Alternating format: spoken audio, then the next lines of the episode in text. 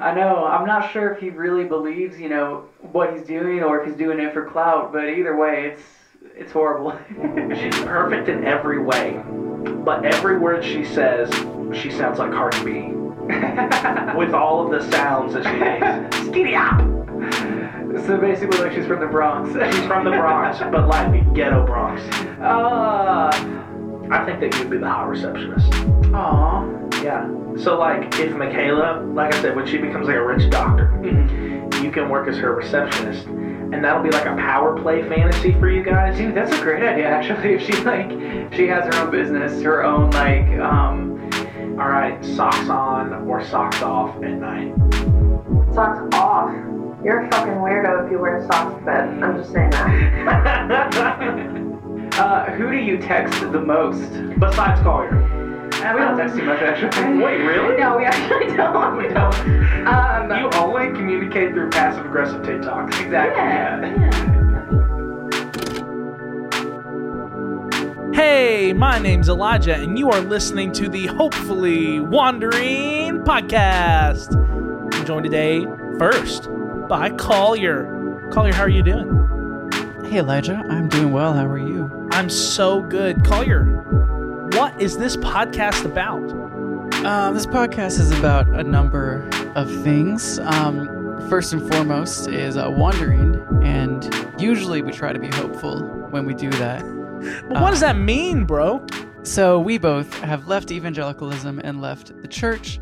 Um, so we're per- post-church people now. Um, just exploring uh, metaphorically, literally, uh, in spiritual realms in uh, life, and just really all things about life. Um, we used to have a rigid set of rules, and now we don't. So we're testing everything out and figuring out what we love, what we don't love, and most importantly, trying to be a good human outside of the church. That's right. We're visiting different places, seeing the sights. What do they say? Um, take only pictures, leave only footprints. And that's what we're doing with everything we never were allowed to consider before. Fun fact Love Wins by Rob Bell is not a bad book, as much as they may tell you. No, it is a firmly Christian book. So they, they do not think it is. That's right. Uh, we have a g- g- g- g- g- guest today. Special Lindsey. day. Why don't you say hi, guys. Lindsey? Yes. Hello. Lindsey, can you give us like because we're gonna get in the long form version here in a few minutes, but give us like 30 seconds of who you are. For sure. Um, so I'm Lindsey. I'm, I'm 25. I like to refer to myself as an ex-pastor on TikTok. Um, Which we gotta talk about the. TikTok. Yeah, for sure. Um, grew up in evangelical. Did not grow up in evangelicalism, but got sucked in as a teenager and devoted my whole life to it. And at 24, decided to deconstruct, and so here I am. Yeah, incredible. You know, you might be the first guest actually that uh didn't wasn't raised in the church. That wasn't like a Christian since birth. Um I feel like we've had a lot of those on, so this will be exciting. Yeah, I, am so uh, excited to hear your story. um yeah, so maybe tell a little bit about just how you know us or how you know Elijah and um then we'll get into playing a game and putting you to the test. For sure. Well, Elijah and I met through a pastors' association. We were in neighboring towns, and our um, our churches would get together uh, a couple times a year to do a service. And Elijah and I met maybe after a year or two after I was already at my church, kind of coming in the same way, young, really unexperienced, maybe had a little bit of Bible college or uh, worship experience under his belt, but not practical experience. So um, we kind of bonded over that and he was replacing a, a youth pastor and a worship pastor that I had already kind of gotten to know, and but he was a lot older. So him and I kind of clicked on that level. And um, yeah, now we randomly found each other on TikTok again and uh, just talking about leaving the church and things like that. And so here I am. so it was really crazy because like I saw one of your TikToks and I don't remember exactly which one. And I'm like, I sent it to Collier and I was like, Collier, I fucking know this girl. We worked in like the same t- area. but I had to watch like two or three to make sure it was you. yeah, it was it was pretty wild. I've also shed my like Christian girl fall aesthetic. You know what I mean? Like I've kind of changed my look a little Mm. bit. So, so um, that's been pretty good. That see, that's Oh, what yeah. it was. Yeah, were you? A, were you? I had big, a whole other uh, vibe when we knew each other. Good. Were you a big uh, a, a round hat wearing Christian fall girl? No, but God, I wanted to be so bad, so bad, so bad. Yeah. Um. So, Lindsey, if you've heard our podcast, you know we put all of our guests through the hot seat. Um. So, did you ever like have the hot seat when you were in youth group? I don't think so, but I know what a hot seat is. I'm ready. Yeah. I'm ready. Well, so apparently, actually, uh, we uh, uh saw a TikTok of somebody else, a different pastor, who was talking about their youth group playing a game where it was like a seat that was hooked up to an electric battery, and they would like actually shock you or something, like actually like turn it on and make it hot if you got an answer wrong. So Jesus, I never heard of that version, but um, that's pretty radical. Yeah. yeah, this is the a more tame version where we are just intellectually burning you rather than um, physically. I hope we don't burn her at all. okay, so yeah, we're gonna ask you a lot of quick questions, um, and just answer with whatever you whatever comes to the top of your mind or whatever you think about it. Um, Sure. so first one, uh, what's your go-to coffee order? Mm, iced vanilla latte, half sweet, Mm, okay, good, good, good. basic, simple. Basic oat milk, regular milk, Regular milk. I love cows. You know what I mean? Okay, Me and cows yeah. were homies. Yeah. What's the most embarrassing thing on your Spotify Wrapped this year? Um. Mm, the fact that I listened to Ariana Grande way too much, I felt like the most basic ass white girl, but I couldn't listen to her before. So she's you so know, good. I'm- she's so she's good. so good. Oh, she's phenomenal. okay, wait. Just so you, since you mentioned that, really, really fast, funny story. So one of the um reasons that like we started that especially my partner Michaela started like hating our old pastor was because in one of his sermons, um, it was after some kind of award show, and like he randomly brought up this Ariana Grande performance where he like described her like on a bed, like writhing sexually around a lot of people.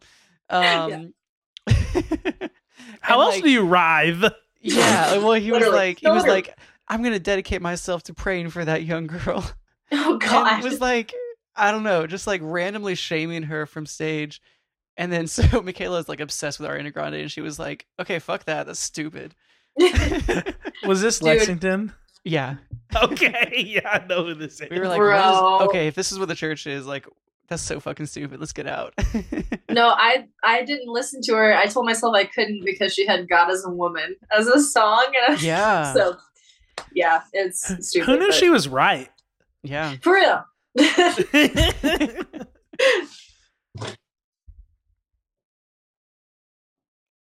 It's Um, your turn, oh, sorry, Clark. my bad, my bad. Yeah. Um. Uh, would you rather have mini muffins or mini cupcakes? Mm, muffins all day, chocolate chip. Mm, yeah, me too. I don't know if this applies to you, considering like getting into a little bit of your story later. But like, what's the most like cringe purity culture thing you did? Oh my god. Took it off on my bedside table, bro. No. Sat that shit on my bedside table and put that shit back on a few hours later. Yeah, I w- I took the purity classes. I did the whole thing. Mhm. yes. Yep, I did the whole thing. I got a ring and everything. So Jesus Christ. is our Lord Savior. Facts. Facts. okay, what is one worship song that you can still like? That if it come on, you would still like sing it at the top of your lungs. At the top of my lungs. Oh my god. Um there's so many still. I feel like I'm still so freshly out. There's a lot. But like lately it's been like Raise a Hallelujah, which Elijah, I think we did that song together. So- Like- wait, it was mm. like you and I specifically. Yeah, yeah. You guys were like in ministry when that song was. You Poppin'. couldn't go a week without playing Primo. it. Like, yeah, Yeah, no oh, church yeah. went a single week without playing that song. Oh yeah, and we like I remember I introduced it to my church and it was still so new. And so I felt like a hipster. Yeah. Like, Fuck yeah, better than all of you. But but our home mega church, Southeast Christian, had already been doing it for six months, so it was just not hitting the small churches. yeah, yeah, yeah, you get it. You get it. Our church wasn't as hipster as yours. I understand. I'm following you. no, it's probably a good thing in hindsight. For real. um, let me think. Let me think. Let me think. Who I, I it ends up being a lot of music questions, but like if you could see anyone in concert now who you've never seen in concert before, who would it be? Oh my god. Who I haven't seen? Who you haven't seen, like your dream show? Bruno Mars, but specifically with Silk Sonic. Oh, oh my God, I would die. Yes, Uh yeah, yeah, for sure. Elijah and I did did one of their songs at karaoke. We were Oh so drunk. at the at the end of the night, we were. it was. We weren't thinking. what did you sing? Um. Leave the door open. Oh Yeah. my god. I'm gonna leave the door open. I can only imagine that just drunkenly being hilarious. Oh yeah, we were like we were going for it, but we could we shouldn't have. we shouldn't have. No, we Um, should have. Incredible. um, Lindsey, what is oh what is a superpower that you would hate to have? Hate to have. Ooh. Um, seeing people naked. You know, because Yeah, like most people are pretty ugly naked. You know, like the majority of people. What does that say about society? I don't know. Maybe I'm just like not a. I don't know. Maybe it says more about me. I don't know. we have some gray ace going on here. I love it. um, let me think. Oh yeah, I'm just gonna start asking the the normal ones. Collier, okay? Mm-hmm. Um, Mhm. sloppy, wet, or unforeseen. sloppy wet. Sloppy wet. If you say Mm. unforeseen, you're freaking bogus. You're like you're like the saltine cracker of Christians, and I don't like you. yes, literally, yeah. Um, I'm sorry, I, went on a website and it was uh very much different than what I thought it was going to be. Um, the way Oh. that can I just say something really quick? The way that I debated that fucking line with my pastor who wanted it to be unforeseen. And I, he would he changed the lyrics to unforeseen, and my ass just sang that shit as sloppy wet. I don't give Yeah, a you did. nice, good, good. Jesus. He would do that too. That's so yeah. funny. For real, for real. Mm. Um, who was your first celebrity crush?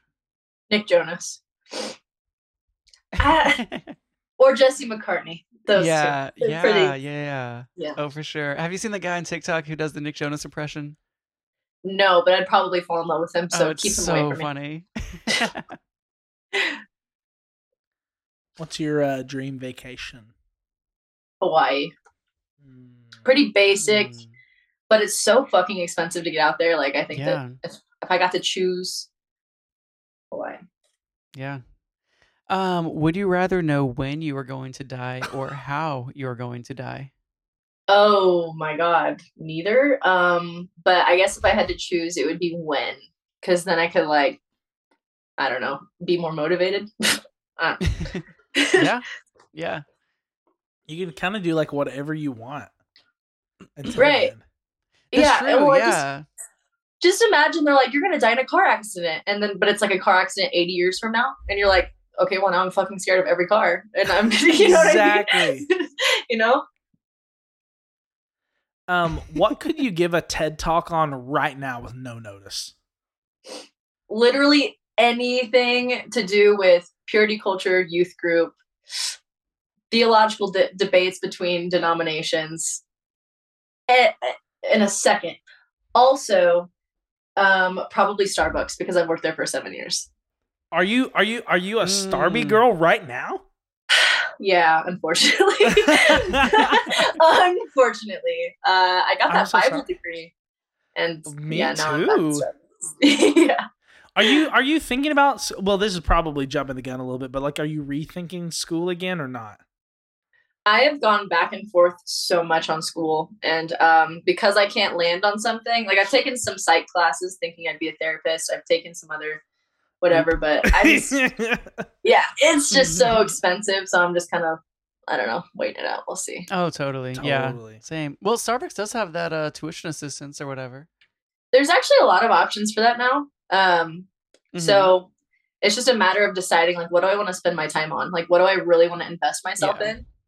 So that's what's been really challenging for me. I think especially being in like such a creative environment as a worship pastor, like that kind of fun, very free environment. It's like I really don't want to work for somebody 9 to 5 and it be like, you know, constant constant like micromanaging and stuff, you know. It's it's kind of hard. yeah, it's hard no, for get me to go definitely. punch in the clock now because it just feels like Swear. it's sucking the soul out of my body. Yep, absolutely. Absolutely. Yeah. Was that me? Um, Is it you? No, I think it's you. I don't know how we. Yeah, I don't know what the last question was. Um. TED Talk. Yeah, your turn. Yeah. Okay. Oh, that's right. That's right. Uh, what is your favorite flavor? What are we talking about here? What's your favorite flavor? Just like any flavor, like just any broad flavor. Yeah. Okay, maybe uh, maybe like cherry, like the red candy. Like that's me. Mhm, I guess. That's a bold choice. Is it? It's. pre- I thought it was pretty okay. basic. Yeah. Yeah. Yeah. I mean. yeah. Great answer. Yeah. I'm not a fan, but I'm glad that you're a follower. You seem like a blue raspberry motherfucker. I'm not gonna lie. That, that's pe- what I said in my first one, actually. I'm a peanut butter guy. Oh. Okay. Okay. Yeah, it's okay. Okay, next question. okay. um, I only got a couple more. Is that good, Collier? Yeah. Do you have a guilty pleasure? Mm. Marijuana. Mm, Oh fuck yeah! Yep. Yep, you did it. Someday I'll tell her about my brownie experience. Post. Oh, I bet it was a good time. I can no, already it was Yeah. not. This could, this Was could it be a our first spooky episode. that We time? do, I ate the uh, whole thing. Oh Jesus! Yeah, he ate the entire thing You and watched different planet. Hereditary. Oh, nice. I couldn't remember what happened. Jeez, tripping balls. Let's see. Um, hmm. If you could write a book about your life so far, what would be the title? Ooh. Hmm. Escaping expectations. Mm, mm, purr, purr. I like it. I like it. Yes. I like it. That's the title episode of the podcast now. Okay. Whoa, whoa, whoa, whoa, typing that in now. Wait, hold on. I'm actually wait. Let me pull up Notes app. Escape. Okay, so I have two semi-serious ones. Getting Okay, some I'm in here. here. No- um, what are your thoughts on Josh Harris now? Remind me who Josh Harris is. Wrote "I Kissed Dating Goodbye" and now he's like atheist. Oh, well, I kind of unsubscribed from purity culture after it fucking ruined my life. Um, so I didn't really, I didn't really keep up with that whole like, uh, like the book series type thing. But I do think it, I do find it really interesting how most really outspoken, really passionate Christians are usually the ones that end up completely rejecting the faith a few years later, like us as well. Um, Yeah. so I, I, I do think I, I guess I'm not surprised because it's so common, but um, I bet he's kind of like embarrassed of himself. I don't know. Uh, maybe he's not. I mean, we're all on a journey, you know. But A lot of people are like Yeah. upset with him because they're Really? like, "You "Fucking ruined my life, bro." Mhm. But you, it's a system. It's a systemic issue. It's not a one person issue. You know, he was Oh, yeah. subscribed to what was fed to him, and then he decided to write a book. I mean, a lot of people Yeah. write stupid shit. Well, you know, and he wrote a book when he was like a kid. He was like 16 or 17 with that first book. And yeah, Yeah. so he, he was a victim. I mean, he was also a cause of abuse, but he was a victim as well. So, you know, right? yeah. Yeah. Um, oh, okay. Next question. Uh, what is one question that you would ask God? Hmm. Just say, saying that, that God exists, I guess. Right. Why didn't Jesus explicitly say being gay was wrong if it's such a big deal in modern churches?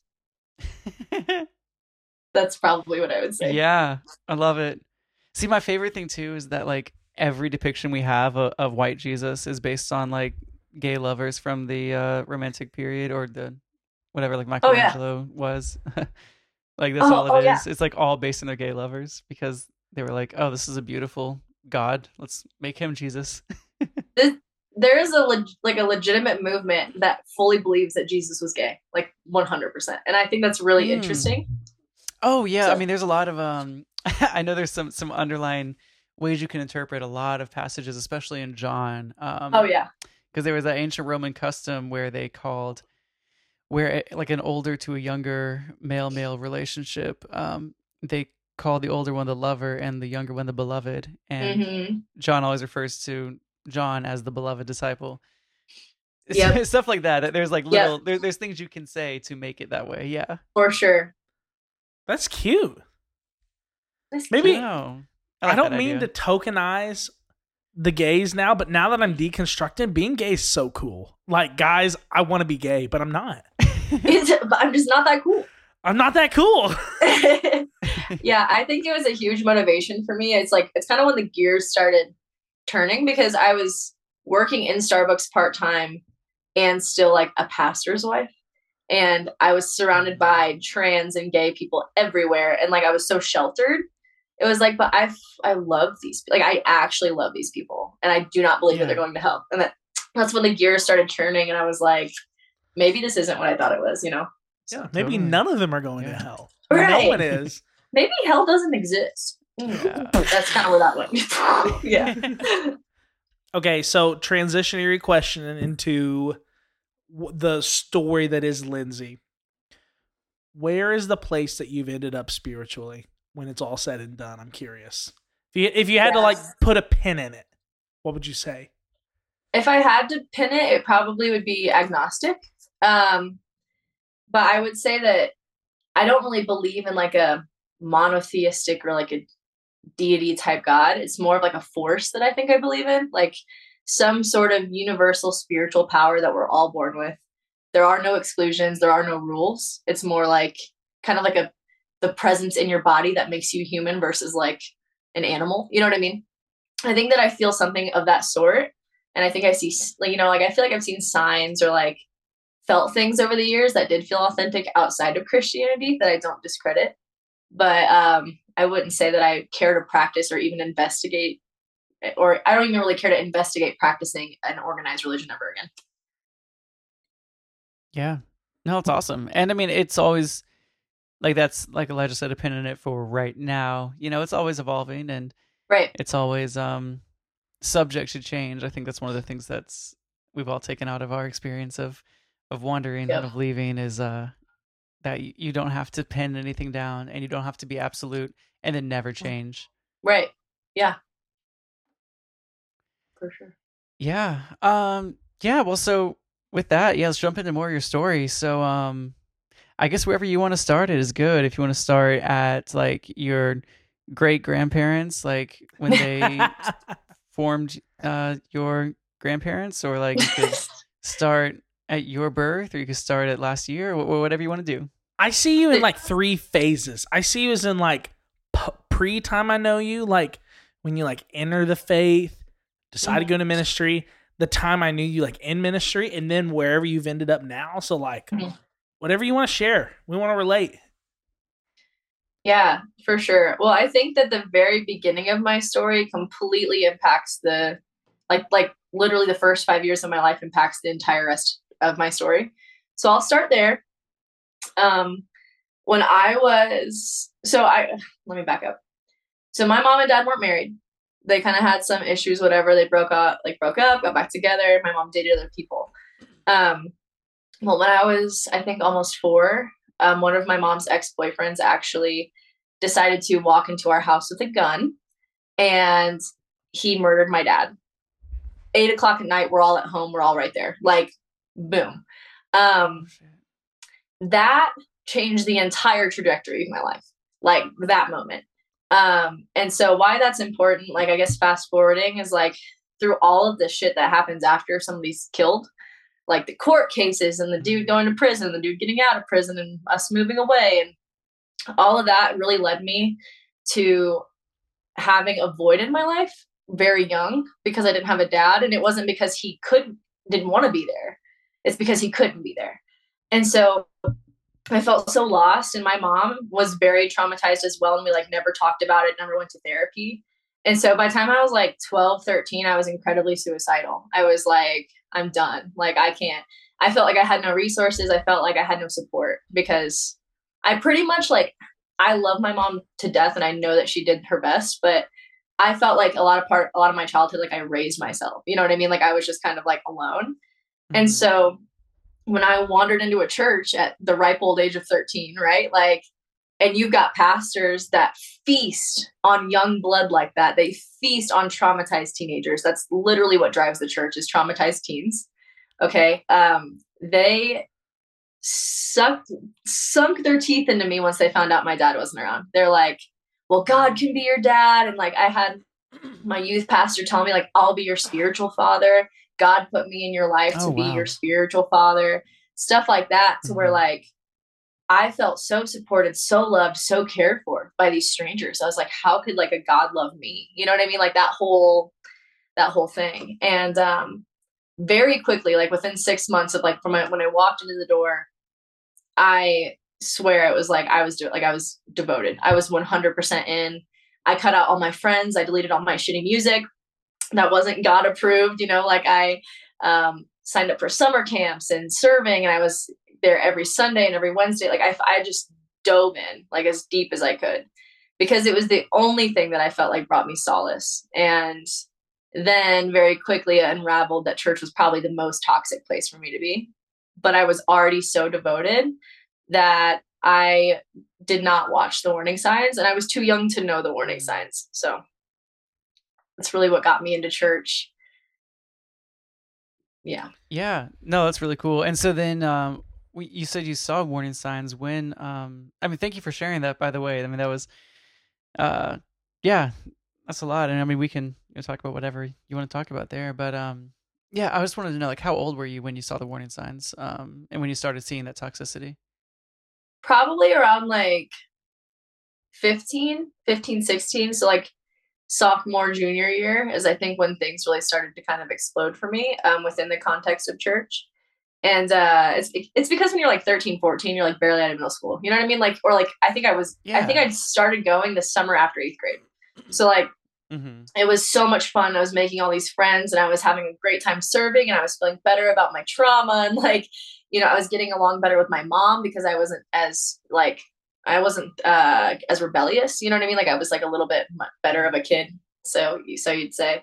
Um, but I'd say around like 15 is whenever I started to notice a lot of really shitty things happening. Um, and we got it. We got another youth pastor and he was like coming to me to tell me that the old youth pastor was like a rapist and like all this like like random shit. And i'm like 15 yeah. i'm like oh my god really? You know and like then i started seeing them fight like in person like they met up at a basketball game. And i was like these people are weird. And but i kept going. And then it turned into that pastor like creating cliques of the youth group like these are student leaders but we're going to talk shit about all the other kids. Oh, turning into yeah, yeah. oh you know i'm sure you guys are familiar with that. And then that turned into like don't invite lindsey to our get together. We're all getting together but don't invite lindsey and like these like a few other kids. And nobody would tell me you know what i mean? Like stuff like that. And i think the yeah. breaking point for me though was I, I was 16 years old and i had been sleeping with my boyfriend the only person i'd ever been with been in love with whatever. Um, and he was an he was 18 and he was an adult leader at the youth group by the way. So oh, there's that. Yeah. Um, but they f- they found out that we were sleeping together, and my youth pastor told the elders who told all of the deacons and everybody in the church. And one of the elders told his son, who takes me, who was taking me to school at the time, that he couldn't take me to school because he was afraid that I would try to sleep with him. Because t- so I, so I, yeah, so I became the town whore for sleeping with my Slut boyfriend. shamed at church. Yeah. No. The other part of that Mm. is they asked me to step down from all serving opportunities, but not my boyfriend at the time, Damn, the one who was the adult that was sleeping with the Mhm. minor. Wow. who had slept with other minors before me. Let's just Oh my. Wow. Yeah. Yeah. Yeah. And so Whew. that was one of the most devastating points in my story as a christian but i but Mhm. through that i convinced myself that it was just that church and it was just that setting and so then i kind of like weaved myself into other places you know what i mean like other settings And so Yeah. No, definitely. You know, I used to think that denominations um, and how many different churches and everything that there are was like a tool of the devil to undermine the church and the unity of the church. But now, when you say that, um, just all the all the no true Scotsman Mhm. shit that you go through in your mind, mhm. um, where you're saying like, oh, it's just this church, it's just this setting, it's just that pastor.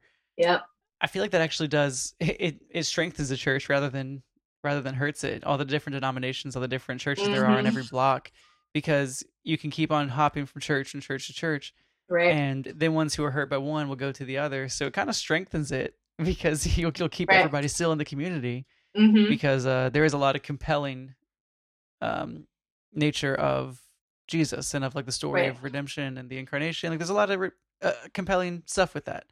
Yeah. So yeah, that's uh, man, yeah, that's crazy. That sucks that it happened to you.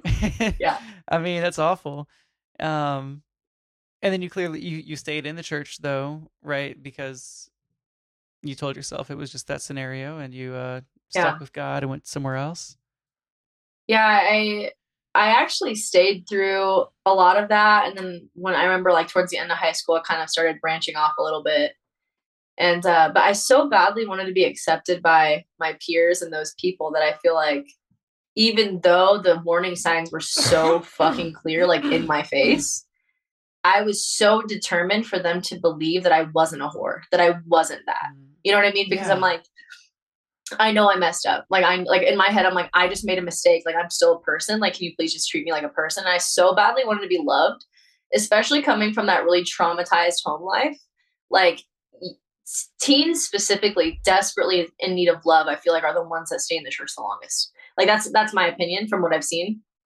You know, mm-hmm. and so I was just I was so stubborn and so determined to make sure that they knew that I was going to be the best Christian. You know what I mean? Like, and so it was it was goofy, it's goofy behavior.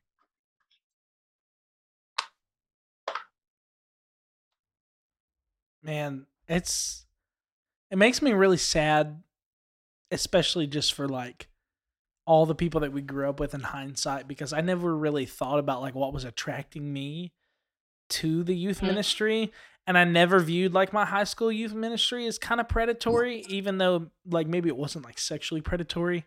It kind of was predatory towards like that type of student or you know a different type of like seeking out Right. of like a teenager and hmm it got me hook line and sinker got collier got you and i just i hate that Yeah. and for any of our listeners who are still Mhm. evangelical why how and why are you bringing kids in the door Right. what's your motivation and are you um itemizing your teens by uh picking them out based on their trauma Right.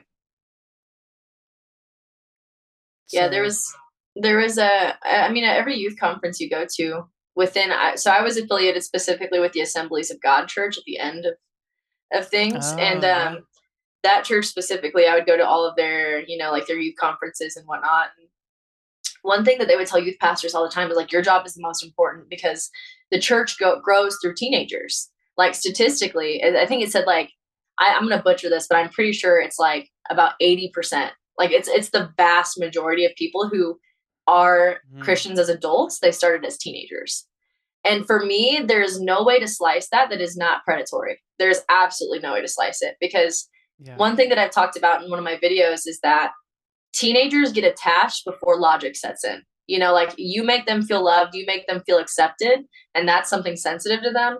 They will ignore all logic, all red flags because you bonded with them in a place that somebody else hasn't. And so it's like, im- like it's literally like it feels like a soul tie almost. Like they are connected to you, and and you either you or jesus or whatever that made them feel that way like it's it can be a permanent connection and so i don't i don't fuck with it anymore like i don't think that children should be in church at all is my opinion Wow, that's a hot take. it is a hot take yeah yeah, nice. No, I get it. I mean, because like you said, teenagers too are just so vulnerable, vulnerable in a lot of Mm-hmm. ways. Like I can just, I, I still am trying to work on like being a people pleaser and stuff like that, and and Yeah. I, like I will, um, be down on myself because I'll be like, man, I'm like so so people pleasing and stuff. But like when I think of myself as at 15 and 16, I was like. It, it was so so intense, uh, just because of just the way that you you develop you know i mean there's probably Mhm. lots of evolutionary reasons or sociological reasons that you do that but like Mhm. yeah like you said they're they're in a spot where their uh their brains haven't like fully developed you Right. know um i mean we're just all now getting to that point where where we're Yeah. fully developed you know uh and 25 is that's why a where they say it leave around this time yeah yeah exactly so yeah it's just a- it's just makes it very very very easy to manipulate and Mhm. keep somebody like to control somebody um, because it's pretty easy and obvious what buttons need to be pushed and when oh yeah so it's yeah it's not too hard to do that you know Yeah. no it's it's down to a science and if you go to bible college and that you, and you study services like the literal makeup of a service all it is is psychology it's all yeah psychological manipulation and that's something that i will never back down on like when you go to a church Yeah. from the moment you walk in the door till you get to your seats till you leave they have that shit pinned down every second and i know it because i did it you know um oh definitely I remember having meetings about keeping the lights low. I remember having meetings about when to have the prayer team come up, when to do this song, when to do that song. And uh Mhm. and actually like I think that being in ministry and seeing the depths of the psychological manipulation from the backside made me trust my experiences as a teenager less because I'm like if this is fooling grown ass adults, like imagine what they were, you know, formulating and manipulating me in when I was 13 and had no idea how any of this worked. You know what I mean? Like, so Yeah. it literally unraveled my faith. It was insane. How how did you manage to stay tied in though and eventually becoming a pastor's wife? Yeah. So I, my ex husband and I, he was the one I was talking about, by the way. I had only ever, up until 24 years old when I left, I'd only ever dated and slept with one man. So, like, since from like 15 Mm. to 24 is when we were together. And oh so um, the, the so the church discipline didn't get in the way of you all your your love I do. So I guess like speaking into our relationship, I felt so disgusting by the way that they treated me from like having sex with him. Mhm. I was like, I'm convinced that this is my husband. Like I can't sleep with another person. Like I, I in my head, I felt so much guilt about sex, so much guilt about impurity because I took the classes and like I did what you were supposed to do and I tried really hard and then I start dating somebody who's already had had sex before and it was just like it all went out the window, right? So it's like yeah it was so shameful for me. I remember when I was literally 15 or 16, fully believing that he was my husband and would not leave him the fuck alone. like he actually broke up with me. And that's when the church found out that we were still sleeping together is he broke up with me, but we were still keeping it going. And um, and then after I I think it was like whenever I turned 17 or something, he was 19 or 20. And I was like, we should just start over. Like, we should just try this again. And he agreed. So we just kind of started over when I turned 18. And um, then it just, we just kind of stayed together. I mean, we were like really good friends before dating. So all that, sh- I think that church shit was kind of like trauma bonding to us a little bit because of like how bad it was. And to give him credit, it was bad. It was hard for him too, even though he didn't Oh, get sure. the, cl- yeah, even though he didn't get the clearly like sexist things pushed on him, it, he still had a ton of pressure to perform and be like this perfect kid, you know. So I, I give him I give him a little slack there because I, I do understand why where his motivations were. It was that people pleasing, it was that performing, it was whatever, um, make, making your parents proud, you know, whatever. So anyways, we stayed together. We went to, we decided to go to Bible college together. Um, and I remember asking him, like, do you think that we'll get married? And he was like, I, I don't know, like maybe in like 10 years. And I was like, okay, God, if he doesn't propose to me in like eight months, I'm leaving. you know what I mean?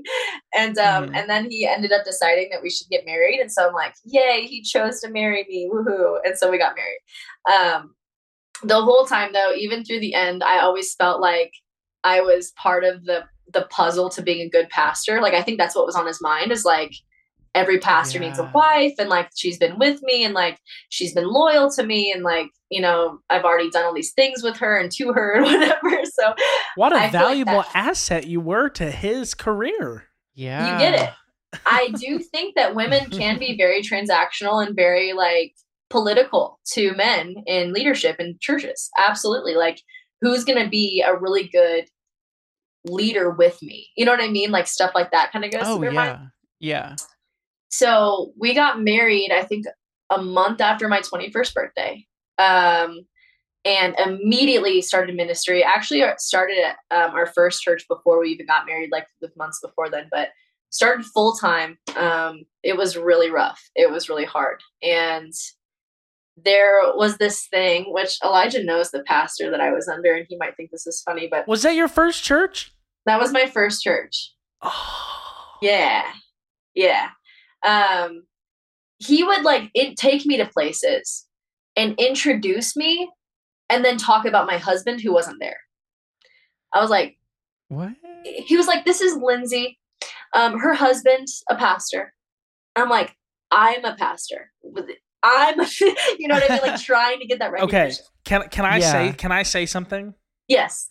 I think both your I mean, okay, so this is this is me going out on a limb here. I think both your pastor and my pastor hired me, I think they're both dicks. Oh, really? Yours too? In certain ways.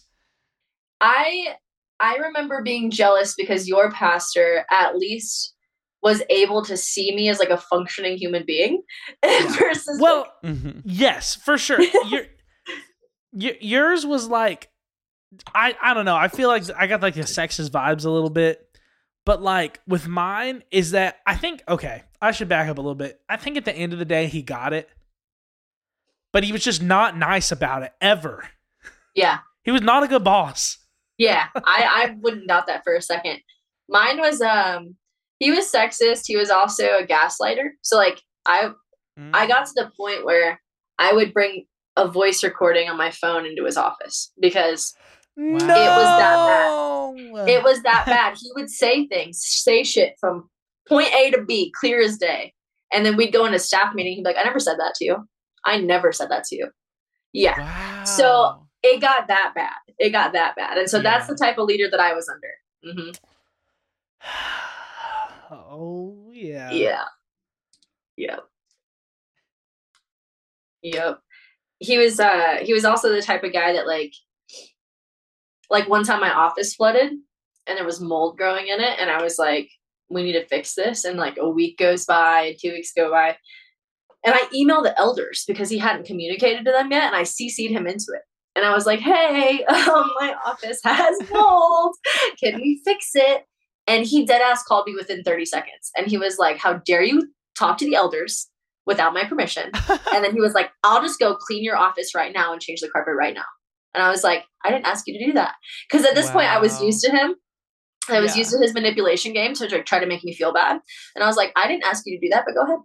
You know, like stuff like like that's where I got with him. You know what I mean? Like it Man, was that's so toxic bad. Man, it yeah, was so that's toxic, from the beginning and Mhm. but the thing was i loved the people like my my biggest weak spot is people like i love helping people Mhm. and so it's like if i feel connected to the congregation or to the teens or whatever like i'll deal with a shitty pastor all day you know what i mean like that was that's where i was Yeah, until i couldn't anymore you know You'd be such a good therapist.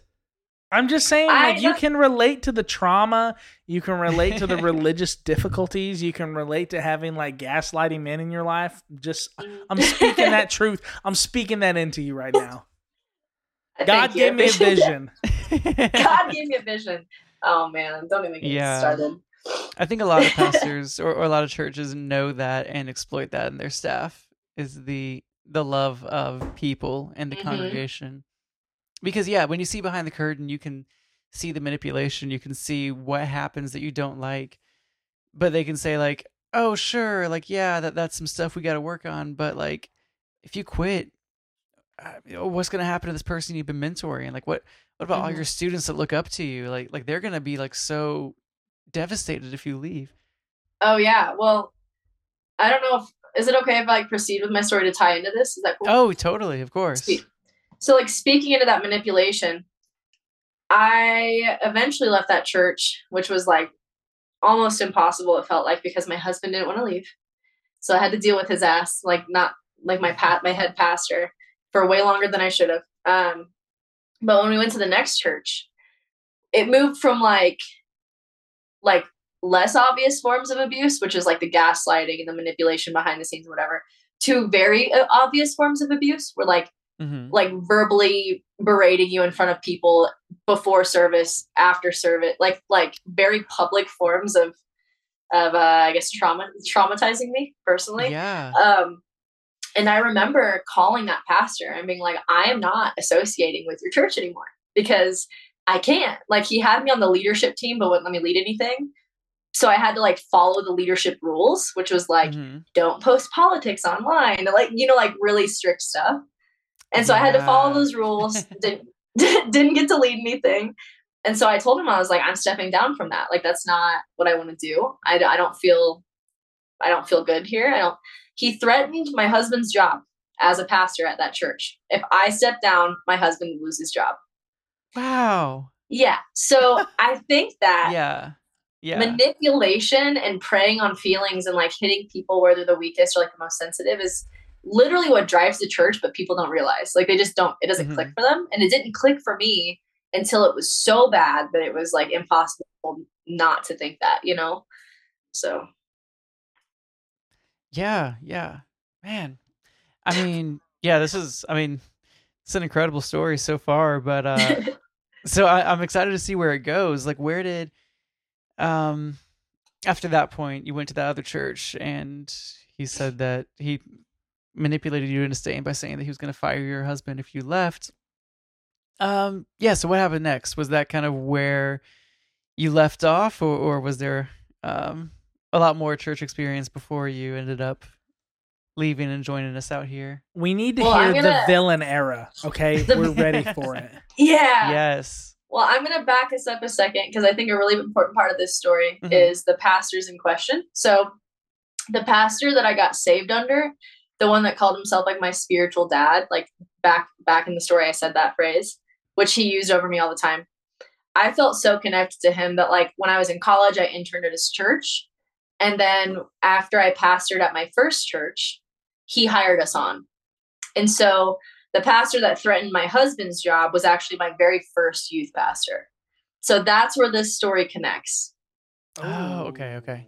within so whenever I left my first church, it was during COVID, right? So like churches started moving online and like nobody knew how long it was gonna be, and like it was really awkward. And people were freaking out because the numbers weren't there because people weren't tuning in. Like it was a really, really stressful time in churches. Um, and so my background was worship ministry. Like since I was a teenager, I went to school for it. I pastored for three years as a worship pastor and a youth pastor. So I come to this next church and I'm not hired on. My husband's hired on, but I'm like, you know, his right hand man. Um, and so we decided to help out with the worship team, but I'm not leading it, and neither is he. Like we're just on the team. And Mhm. um, after like our first service, we had like a deep, almost like a debriefing of of the service with the pastor and his wife. So it was me, my ex husband, the pastor, and his wife. And we sat down. And I remember we were at like his counter, and we were just talking. And I was like, yeah, there's a couple things that I think that we could work on. Like for instance, during practice, nobody knows when they're coming in because we're not communicating. So I think that if we just communicated where people came in, it would be a lot less confusing. That is what I said. that led to over an hour of me being torn apart for what I sound like, what I look like, my experiences, being a being a you know a, uh Bible college kid, um, my my past history, all the things he knew about, name it, and he degraded it. I mean, it was like tearing me apart limb for limb. The worst part about this story, though, is that my husband at the time and his and and the pastor's wife were just Mhm. watching me sob. I mean, they for like an hour. Like Wow. it was drawn out. It was brutal. If I tried to speak up, I was I was disrespecting my pastor. So it was Mhm. like I was just sitting there taking him, being like, "Well, you're not even that good of a singer anyway. You're not even. Bible college kids think they know everything. Like you know what I mean? Like stuff like that for like over an hour." And I Wow. sat there, and my husband, my, at the time, sat there with me, and he just let it happen. But I didn't have the Mm. voice in that environment to protect myself. And that was the moment everything shifted for me. That exact moment. But we stayed for two more years before I actually decided to leave At the so- church. At the same church. So Mm. I decided to leave two years later. Um, and there was, as I'm sure that you can imagine, if he was willing to do that in the first week, imagine what he was able to do within the next two years. Yeah. And I just had to deal with it. Yeah. So that part of the story kind of transitions into me becoming so mentally ill that I wasn't functioning. I mean, like I was pretty much couch ridden. Like all I did was sit at home. I didn't I didn't want to do anything. I didn't want to see people. I hated church. I hated it, but I served every Sunday. And I uh I was just miserable and I got so far down that path of like suicidal ideation, whatever. I'm like, something's gotta fucking give. Like I have to, like something has to give. And um I told my ex, I was like, I will not step foot in that church anymore. You know how they talk about like when you're 25, your frontal lobe finishes forming? I Yeah. swear to God, it was like a light bulb went off. And I was like, I'm not the problem. You know what I mean? Like when you're Mhm. in that environment, if your if your mental health is bad, if you if there's anything wrong with you or defective with you, it's your fault because you're either not praying hard enough, you're not Yeah. devoted enough, you're not whatever. Um, I was in therapy like twice a week. I was involved in church services like three or four times a week.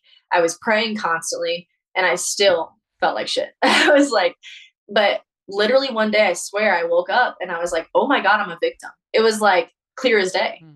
I was like, I'm a victim, and from that launched me onto the path of like I no longer can go to this church. To which my husband was like, "You're going to keep going to this church," and I said, "Fuck Mhm. you, I'm separating from this marriage." Is like, yes. yes. I was like, I'm fucking done. Yeah. so, and uh, I never set foot in that church again. Never talked to the pastor again. I literally just ghosted everybody. I was like, I'm, I cannot spend one more second with these people. So, Good. No, that's incredible. I think that one thing that a lot of us um, struggle with a lot of times is, uh, I think you had mentioned it before, was like still wanting approval from those same people. Yeah. And yeah, no, that's incredible. Then that you just ghosted them and you, because yeah, you don't owe them an explanation. You don't owe them. Any part of your story. Uh, if they want to reach out to you, this yours to do with what you will. But like, Mhm. yeah, you don't have to tell everyone why you're leaving. I knew that's that incredible. if I, I knew that if I tried to like reach out and say like, "Hey, I'm no longer going to this church anymore," that I would have been manipulated right back in, and Yeah. that nothing, nothing was off the table for that pastor. And I think for a lot of pastors, it's not. They will use your story against you. They will use Mhm. your your vulnerability against you. Though they know the things that have hurt you the most in life because you sh- you overshare with them, and they use it to their advantage. And so I felt like the I the only thing that felt safe to me was just disappearing. That's the only thing that felt like would work. So Yeah.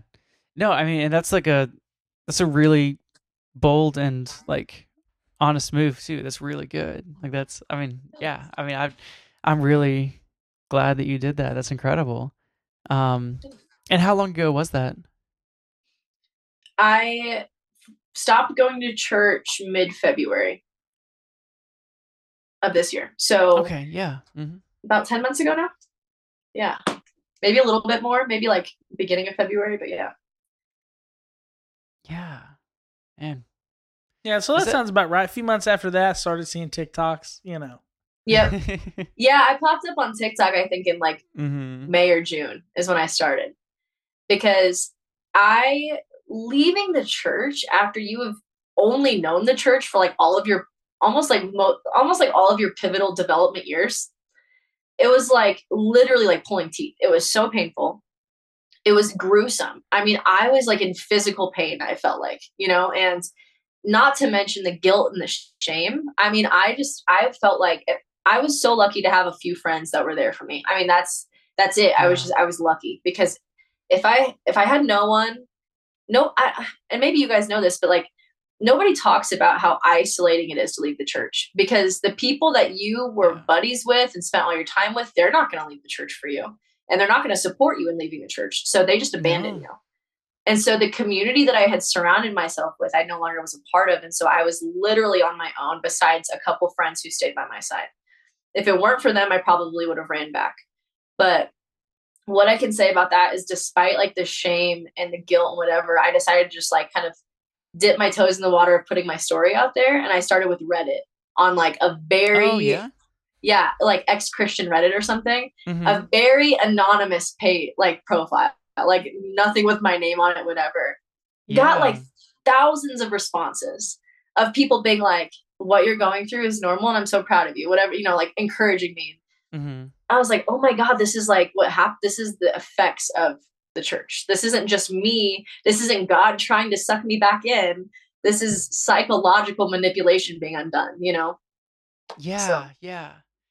Uh, I mean that that's an incredible feeling. I just remember like Mhm. the first group and like Instagram pages and TikTok pages that I Yeah. found as I was freshly left and yeah, it's an exhilarating and like scary but also comforting feeling just Yeah. to find people um online that have your exact same story or, Mm-hmm. or relate so similarly to your story and you can see there are people that had it better than you people that had it worse but Mhm. you've all kind of reached a similar conclusion that that Right. was not good back there Mhm. um yeah man that's incredible um i guess i mean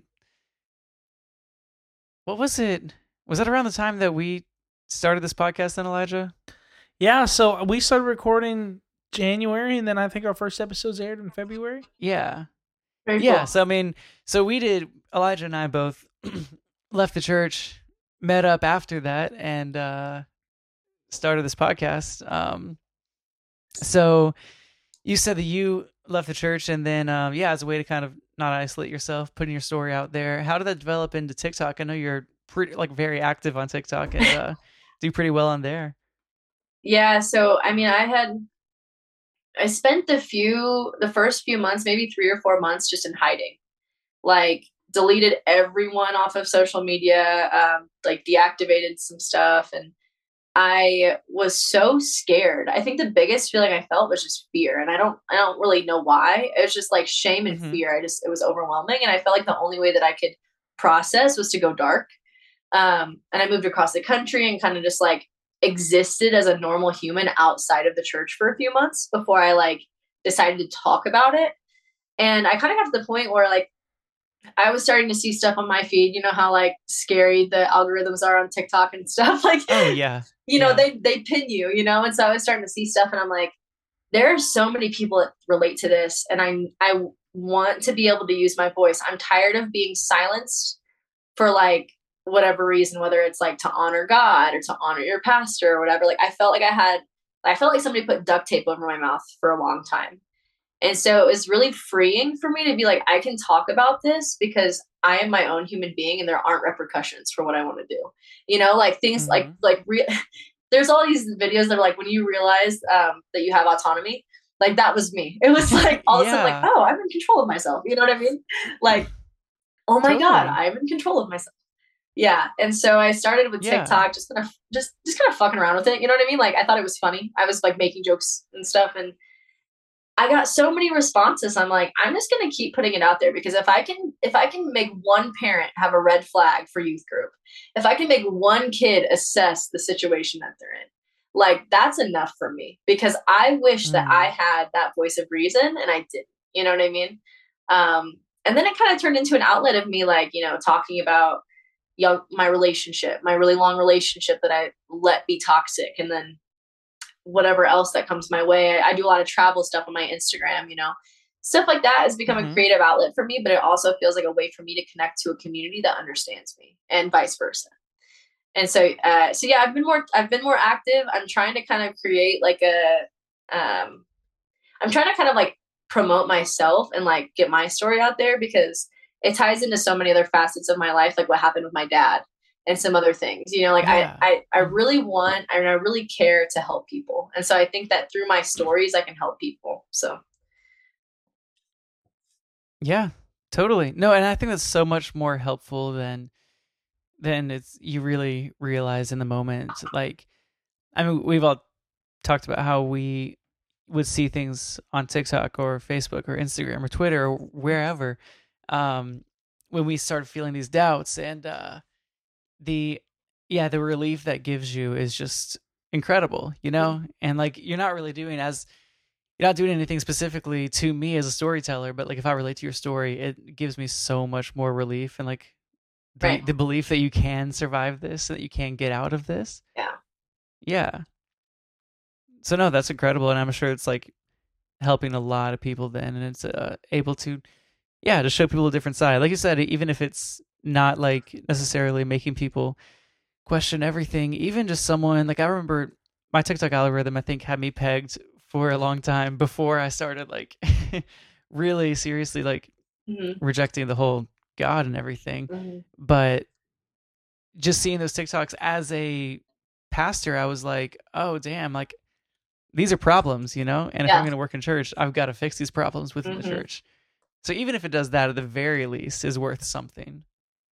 yeah and I, I say all the time like if you want to believe it then believe it you know nobody's making you not believe it Yeah. but just be an informed believer just know like just know what you're subscribing to the inconsistencies in it and what it's doing to your psyche please you know like yeah. I'm curious. Um, so our demographic of listeners is mainly um, one of two main categories. So we do have like some ex evangelical, ex Christian people who listen. And maybe some of them have like come back to church or spirituality in a form. Maybe some have completely rejected it. But we also have a lot of people who listen to the podcast who still remain in the church. You know, maybe that's post deconstructed, uh, con- deconstruction. Maybe some who have never deconstructed. Yeah. Which I don't know why they listen. If I'm being honest with you, but I'm very, very thankful for you, dear listener. mhm. I've got to imagine that some of the responses that they would give to your story, and this is just me playing devil's advocate. Man, Lindsey, that really sucks that you went through all of that. I'm so Mhm. sorry, but my church isn't like that. right And if you had only been at my church, girl, you would still be loving the Lord as you should be. Oh yeah. What would you say? that's probably my most common response. Okay. not my church not my pastor. Right. most common. And i think that what i would say to that is that uh, i'm not trying to change your mind. You know i'm i'm really not trying to change your mind but if you are looking for a reason to change your mind i'm here. Like that's that's where i'm at because i can't i can't possibly know every church and every pastor. And there are some churches that i went to that i did not leave traumatized in but what i can say is that the structure of the modern church is inherently traumatizing. You know you are there's no way around it. You are trying to fit into a culture. You're getting rid of things that feel natural to you to sacrifice to this god. You are giving 10% of your money because it's what they tell you to do or more. You're giving all of your time. Mm-hmm. if for some reason they don't accept you or if something happens or whatever i mean you are traumatized from that. I mean it's just such a vulnerable Yeah. thing to be in. I can't tell you how many people's stories i've heard that i shouldn't have you know like how many how how many pastors and leaders are passing around your dirty laundry? How many pastors and leaders are talking about how much money you give or how often you visit or if you put your kids in youth group? You know like you think that they care about you and maybe some of them do occasionally but i will also say that there is a side of church that is strictly numeric and if you've been a pastor you know that this is true if you are a small giver and you raise a fuss the likelihood of things changing is a lot smaller than if you're a big giver and the church would significantly change without you. You know what I mean? Like there are all Mhm. these political sides to it that I just like I'm not trying to change your mind, but just be aware that they happen. Like just be aware that you are part of their game. You are part of their system. And even there's people that I know that I do believe care about me still because even after I've left the church, they're still there. You know, and so I'm not saying I'm not trying to discredit all of those relationships, but I want you to know that it's probably two people out of the hundreds that I knew. Do they care about you? Yeah. Or do they care about your presence in the kingdom of God? So It's a good point. Yeah. Or how your And those are those are different things, no matter how much they will tell you they're not. right. right. So. hmm Okay. Absolutely. What uh go ahead and shout out your TikTok just for people if I, I don't think you've said it yet, but yeah, just give the official spiel. Yeah. So uh, on TikTok, I'm Lindsey's blank page. There, I talk about a number of things, but primarily what it's like to deconstruct and reconstruct yourself after deconstructing, um, finding yourself, finding your voice, finding your individuality, Ah, and not living a life based on what others expect of you or think of you. And that looks like a lot of different things for me. Sometimes I'm talking about my fucking cat. Sometimes I'm talking about, you know, it, it's it's random for me. But I think that I have a lot of really good and, and healthy discussion on there about between me and other believers who are currently still in the church about what it's like to be traumatized by the church or to be part of a church and not really go well. And I think it's a really healthy outlet if you're just curious. Like you said, playing devil's advocate, like you said, there's some listeners that you don't know why they listen. Come listen to some of the stuff I talk about because in reality, I know that you're probably questioning a couple things, you know, like, and it's okay to question. It's healthy to question. They tell you not to doubt God.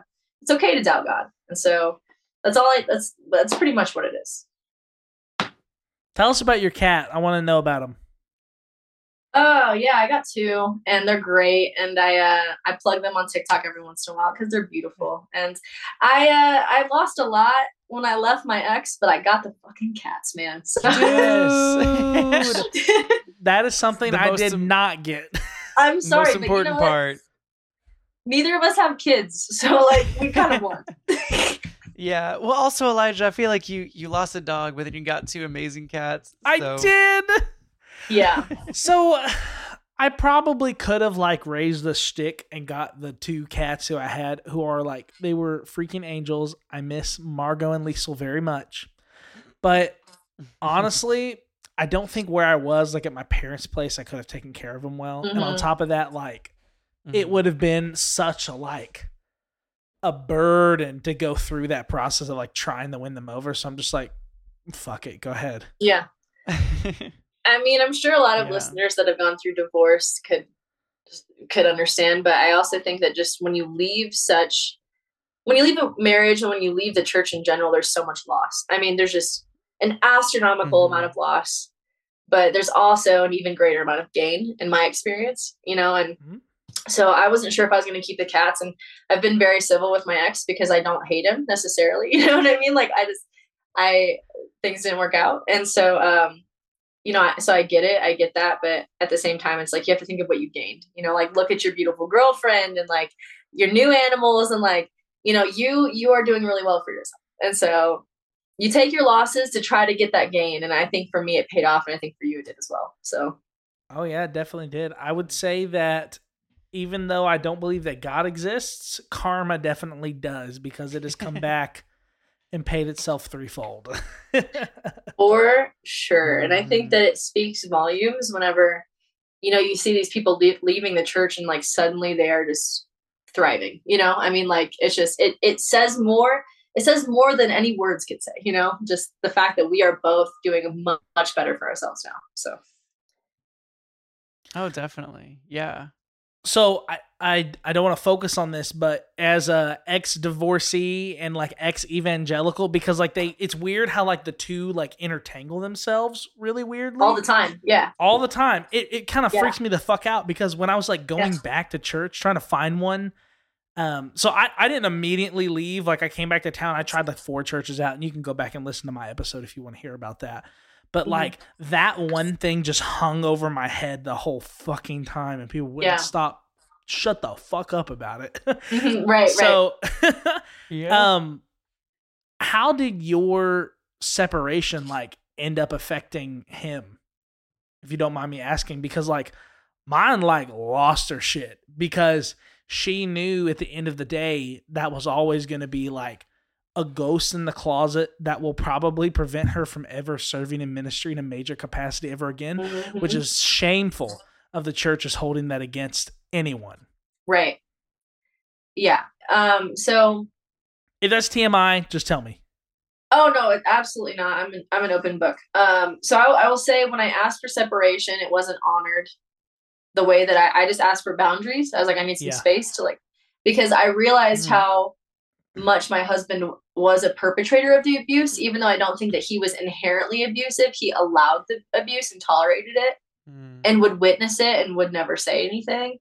Um, and so when I realized that he was a perpetrator of the abuse, I asked, I said, and you know, and he wanted me to stay in church. I said, uh, we got to separate. Like, I need time to think, I need space. And that wasn't honored. And so I just said, I'm moving out. I'm moving across the country. I've signed a year lease. Goodbye. You know, like that's kind of like where I was going. I got very cold because, you know, and I'm sure somebody else relates to this, but like whenever you are done, you're done, man. You're just you're done. fucking done. And I reached that point with him.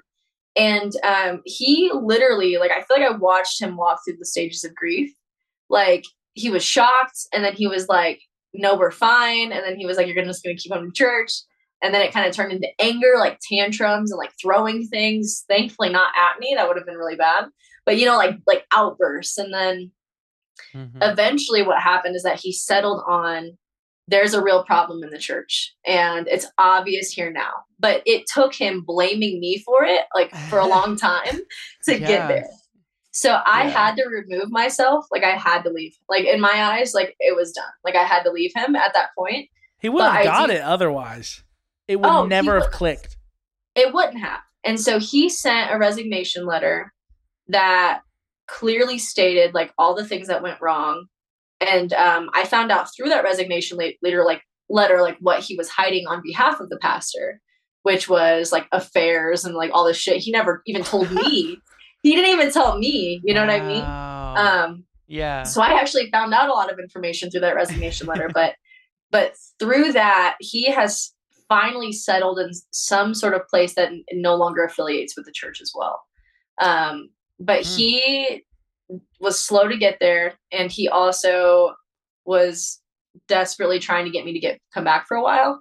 yeah. That's wrong. I should I shouldn't say desperate. It was like a hey, it's gonna look really bad if we're divorced. Like, do you maybe want to get back together? you know, like I feel like for him it was more of the Uh-huh. image, like you said, like your ex like freaked out. That's what felt like when like the, all those stages that he went through, like anger and denial. It all felt like it was because his image was crashing. It was like yeah. what the church thought we were and thought he was was like no longer the truth. And so it was like crumbling before him you know like he couldn't put it back together it was just powder. And so Mm. i felt like he moved through that whole stage and then he moved to the stage of like i think i'm still kind of going to affiliate with church. Maybe we'll get back together someday. To now a complete a person i don't even know happy for him. He's doing his own thing you know i i don't try to judge him or anything but like I look at him and he doesn't even have the same sense of style, the same friend group. Like he's literally evolved into a completely different person. And in a weird way, I think that I set him free. Like I feel like Yeah. I severed ties with the church, which kind of forced him to in a way for a minute. And he realized that he also didn't align with a lot of things. You know what I mean? And so Mm. in a weird way, I feel like I, I was played the bad guy through the whole experience. But I also think that I did him a favor, you know? So- Yeah. Yeah, and I mean, I guess props to him for forever acknowledging that there were problems. Like I mean, I've Oh yeah. I've known people who've like been divorced or, or been through similar type of situations in their Mhm. marriage and they will they will stick to the story that their partner was a psychopath and that they Mhm. are that the church is correct and that it's all the other person's fault and that nothing's wrong with them or the church. Gee, that sounds So, I mean, like- familiar. I was like, Elijah. yeah.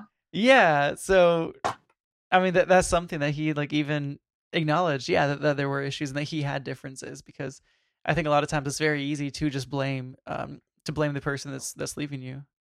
Oh yeah. And I mean he was a he's a church kid, like his whole life, and his parents were high school sweethearts, they got married. So it was like we were kind of following their footsteps. You know what I mean? Like it felt like that kind of that whole yeah, that whole thing came crashing down. And Yeah. you know, his family was like blocking me on stuff. So I don't know. I don't know what his side of the story was to them. But what I do know is that I'm confident that he is better off, and so am I. And mm-hmm. I have no regrets. I don't regret it for a second. So. Absolutely not. Yeah, no, that's so good. And I mean, like you said, that the church puts such a high value on the image um, that Mhm. you have to set up, and it's scary when that when that leaves. Um, yeah, how was that for you? So was uh was then getting more into like TikTok and getting into social media and put your story out there? Was that a way to kind of rehabilitate your image in your own eyes instead of uh, the church's eyes? I definitely think it was a way for me to create a sense of self and like to kind of explore my own like creativity and like because I look back at videos I made when I first started and I'm like, ew, like why did you make that? you know, but it's like I Uh-huh. want to say that I was like reclaiming my identity, but I didn't even have one. You know, like I didn't even know who I was. I didn't know how to Yeah. dress. I'd never been drunk before. I'd never smoked weed before. Like I was so innocent. I was 20, almost 25 years old at this time. And Mhm. so I just like, I look back and I was just trying to like kind of generate something new in myself because I knew that I had the performer aspect. I knew I had the the music, like the musician, the musicianship, and like the creative aspects to myself. I've watched myself over the years perform in front of hundreds, if not thousands, of people and love it. And like, so I'm like, there's something in me that wants to do this. Like, I kind of want to be, I guess, like an entertainer in some ways. You know, whether it's like connecting with Yeah. people on a deep level or just like laughing at at my trauma or like laughing at things that are relatable, whatever. Like I think that it kind of launched me into maybe something in the back of my head I thought that I would really enjoy and I've just really loved it, so I've kept doing it, you know. Yeah, no, that's incredible. I feel like we, we all have to go through that a little bit of uh trying to find your identity without knowing what it is, without it being handed to you.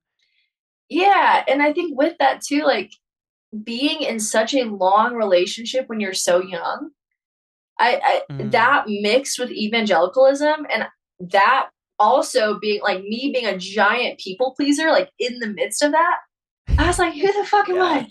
I don't know. Like I have Mhm. no idea. So yeah. Worship people unite. Yeah.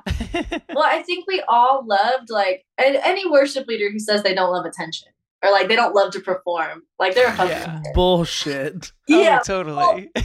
bullshit on that one.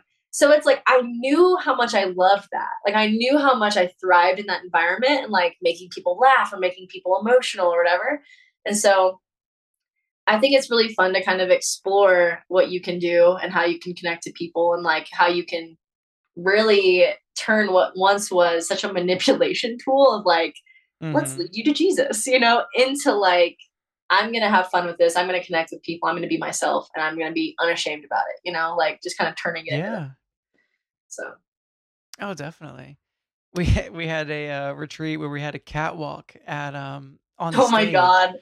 for the youth retreat at one of my at my church that I worked at, and uh yeah, I was like leading worship there, and I was like, I was gaslighting myself into believing that it was uh God and the Spirit was the reason I was feeling so good. hmm Meanwhile, the entire time I was like trying to convince myself that I didn't like fucking love it, and that I, that, that I didn't love the attention, that I didn't Yeah. wish that I was like singing about me instead of Mhm. about something Yeah. about God. Yeah. Well, and the church teaches you that everything's bad, you know? So it's like everything you have to yeah. convince yourself is okay. And it's like, it's Yeah. okay to, it's okay to want attention. Like, that's all right. Yeah. you know, there's nothing wrong with that. So,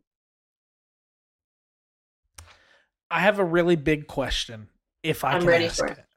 Okay. absolutely. Through your process of leaving the church, um, has disassociating yourself from evangelicalism has that been the same process of like coming to grips with your thoughts on a omnipotent creator or have those been two separate processes for you Mm. because like I, I know just for like myself and i think collier too like it's easy for most of our listeners specifically to like see the flaws of evangelicalism. Like I was watching a video of like uh, Jesse Duplantis today talking about his house that he bought wasn't even worth as much as the watch he was wearing on his wrist. I'm just like, what the fuck? Yeah. Yeah. but Yeah. like disassociating from the theological aspects and coming to grips with the logic of like an omnipotent creator, omniscient creator, like a two totally separate things. Have they Mhm. been that for you? And you know, what are your thoughts on that? I think that I wrestled with the concept of omnipotent God like while I was still actively practicing evangelicalism. Like I think that that Mhm. deconstruction started way before I admitted that it did. You know what I mean? So I do think they've been separate because I think that the the second one has been a longer process than my actual leaving and deconstructing process if that makes any sense. Um, and I and I do feel like they are separate because for some reason in the church we create everything so linearly, you know. But in the, the reality is that your brain is able to to wrestle with things over time at separate paces. And so like Mm, yeah. my brain was wrestling with this idea of this this giant god creator long before my brain and my logic was able to separate from. Because i would always mute that voice like no this is just doubt. No this is just whatever. But like it was there and it was processing before i actually walked away. And so i think now you know i'm walking away and i'm like blossoming as my own ind- individual person and to be completely honest with you and i was thinking about this this morning I feel like that other journey is paused. I feel like it's not really that important to me right now, you know, but like me blossoming as a person has been so life giving. Like I've been like really pouring myself into just doing things I enjoy and learning what I enjoy and just really kind of experimenting with life. While this idea of God and like what happens after death and all like, I don't really care right now, you know, and I think that's okay Yeah. and I'm not sure if I'll ever care again, or you know if that's a lot later down the line. But um, as of right now, I'm just feeling good to just be free to exist. You You're know, just vibing. Oh, Just totally. vibing, yeah. and that's so important. Like that's what, and it, a lot of times the church doesn't want you to do that, and, and they, they tell you that like what you believe about fundamental realities is the most important thing. But Mhm. yeah, I think it's more like vastly more important to focus on yourself to figure out what makes you feel the most comfortable, the most uh, protected, the most like joyful, and Right. uh, yeah, the uh, the the God question can wait. Like it's Mhm. it's not something that you have to get around to ever if you don't Mhm. want to. yeah, and I think that I've come to the point where, like Elijah said, karma and things of that nature have given more life to me and like that kind of idea than anything else. But I also really tiptoe around those concepts because I found myself like all of a sudden being like, is this bad karma? And I'm like, we're not going to go down like the sin and Ah, not sin. We're not going to do that again because it's so easy. Maybe it's because of my experience in the church. Church, excuse me. Maybe it's because of my experience in the church, or maybe it's not. But it's so easy for me to feel like I have to follow this set of rules, or like I have to really watch my every step and be perfect and do all these things. And I was like, no, just just let yourself be. It's okay to just be, you know. And that's kind of where I've been. It's just Mm. existing, and it's just been great. It's been great. It's cool. Yeah, no, I'm proud of you for like realizing that too. I, I know I've I've seen a lot of people go from like directly from evangelicalism or fundamental types of religion to like a new age spirituality, Yeah, which can be great, you know, Mhm. practice responsibly, I guess. But um yeah, it's it, it can very easily develop into the same honestly a purity culture of like this is like moral and this is not this will bring you good karma this is like manifesting will do this and like yeah, it kind of replaces all the same stuff sometimes Mhm. and uh yeah i mean that's good on you to recognize that and to Mhm. to recognize that it's more important that you be with yourself rather Right. than s- stick with those rules hmm absolutely. Well, that was a doozy of a question. I don't have any more. Collier, you got anything else for Lindsey? Or Lindsey, do you have anything else you want to share? i mean my uh main other question we can go to anything else you'd want to share too but um so you you're still somewhat i guess new to like coming out especially publicly um Mhm. Yeah. against the church and against a lot of stuff in evangelicalism. Um, where like, what do you see yourself doing in the near future? Big question.